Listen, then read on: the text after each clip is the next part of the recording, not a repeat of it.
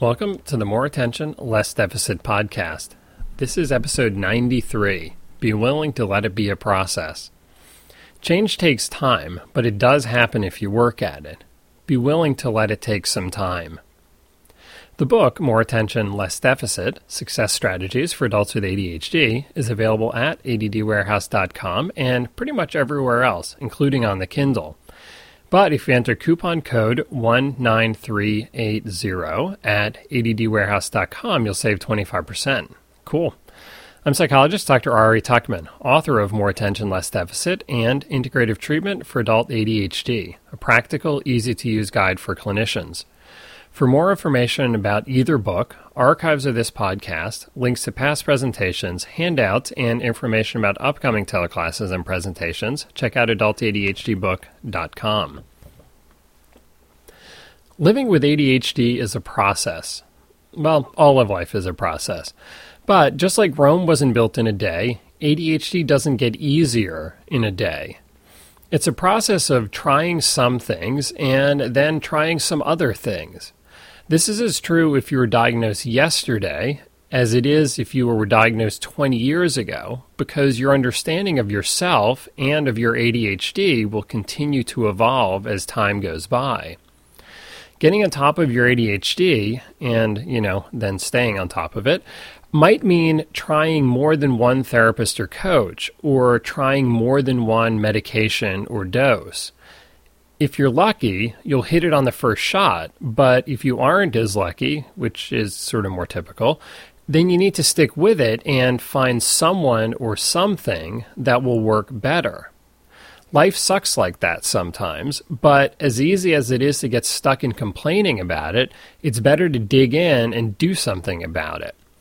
If you need a new therapist, coach, or prescriber, ask around or do some research online until you find someone who can do a good job for you.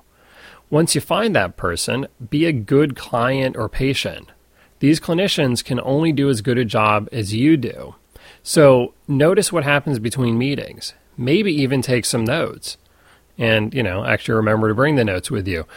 Try to be as accurate as possible in what you tell them, especially with the stuff that you kind of prefer not to talk about this kind of hard work pays off, even if even if it all takes longer than most of us would wish. So be patient, but don't be so patient that you stay forever with someone who isn't really doing a good job for you. Whether you see a professional or not, you should be willing to try more than one strategy to find the ones that are going to work best for you you may find a strategy that works, you know, very well for someone else with ADHD, but really doesn't work well for you. You should also be willing to be bad at a strategy, at least in the beginning. Changing habits is hard, and sticking with those new habits is even harder. So give yourself permission to suck at a new strategy in the beginning, and also permission to want to drift away from it after a little while. The key word in that last sentence is to want to drift away. You'll probably want to slide back to your old ways because they're easier and more comfortable. They probably don't work as well, but you know, they are easy and comfortable.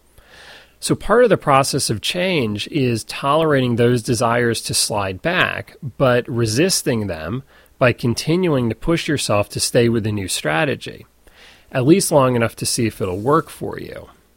And you won't know the answer to that question unless you stick with it long enough to try it in a number of different situations. Having said that, you may find that a strategy works for a little while and then doesn't work as well anymore. Perhaps you just grow bored of it and drop away from using it. Or maybe your circumstances change and the strategy doesn't fit as well anymore. This happens. Life evolves, so your strategies need to hit a constantly moving target. Be willing to let that happen. It's easy to give in to pessimism when trying new things. We try something once, it doesn't work that well, and we abandon it. I knew that wasn't going to work. This is especially true for those adults with ADHD out there who tried lots and lots of strategies over the years, but didn't find any that were really all that helpful, or at least didn't find enough that were all that helpful. And if they did help, they didn't really last that long. So if this is your track record, it's easy to get discouraged, you know, pretty quickly. And it actually kind of makes sense that you get discouraged easily. It's pretty logical, actually.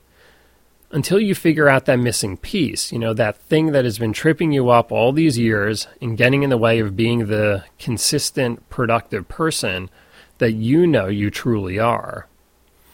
Once you have some more ADHD friendly strategies to try, it might be worth sticking with them a little longer to see how things work out. It's still going to be a process where the new strategies don't feel as natural. And they're always going to work because nothing works all the time. But they will hopefully work better than most of the other strategies that you've tried in the past. Remember, progress means that something is better, not perfect. And maybe as you practice those new strategies, you'll get better at using them consistently. Plus, you'll probably begin to tweak those strategies and find ways to improve them so that they work better for you. For example, you find that putting your keys, wallet, and cell phone on the table near the front door saves you a lot of headache in the morning trying to find them. Then you take the phone charger and plug it in near the front door too, so that you don't forget the phone on the kitchen counter when it's charging overnight. Little stuff like that can make a big difference. So try to be patient through all this. You've had your entire life to burn in your old habits. It'll take some time and some willingness to experiment in order to find the best possible new strategies. So be willing to let it be a process. I've started writing a blog about ADHD for everydayhealth.com. I'll continue to do the podcast, but the blog is kind of a better forum for certain topics. You know, they just sort of fit better or or a little less formal than what I'm doing in the podcast. So it's, you know, kind of a nice change of pace.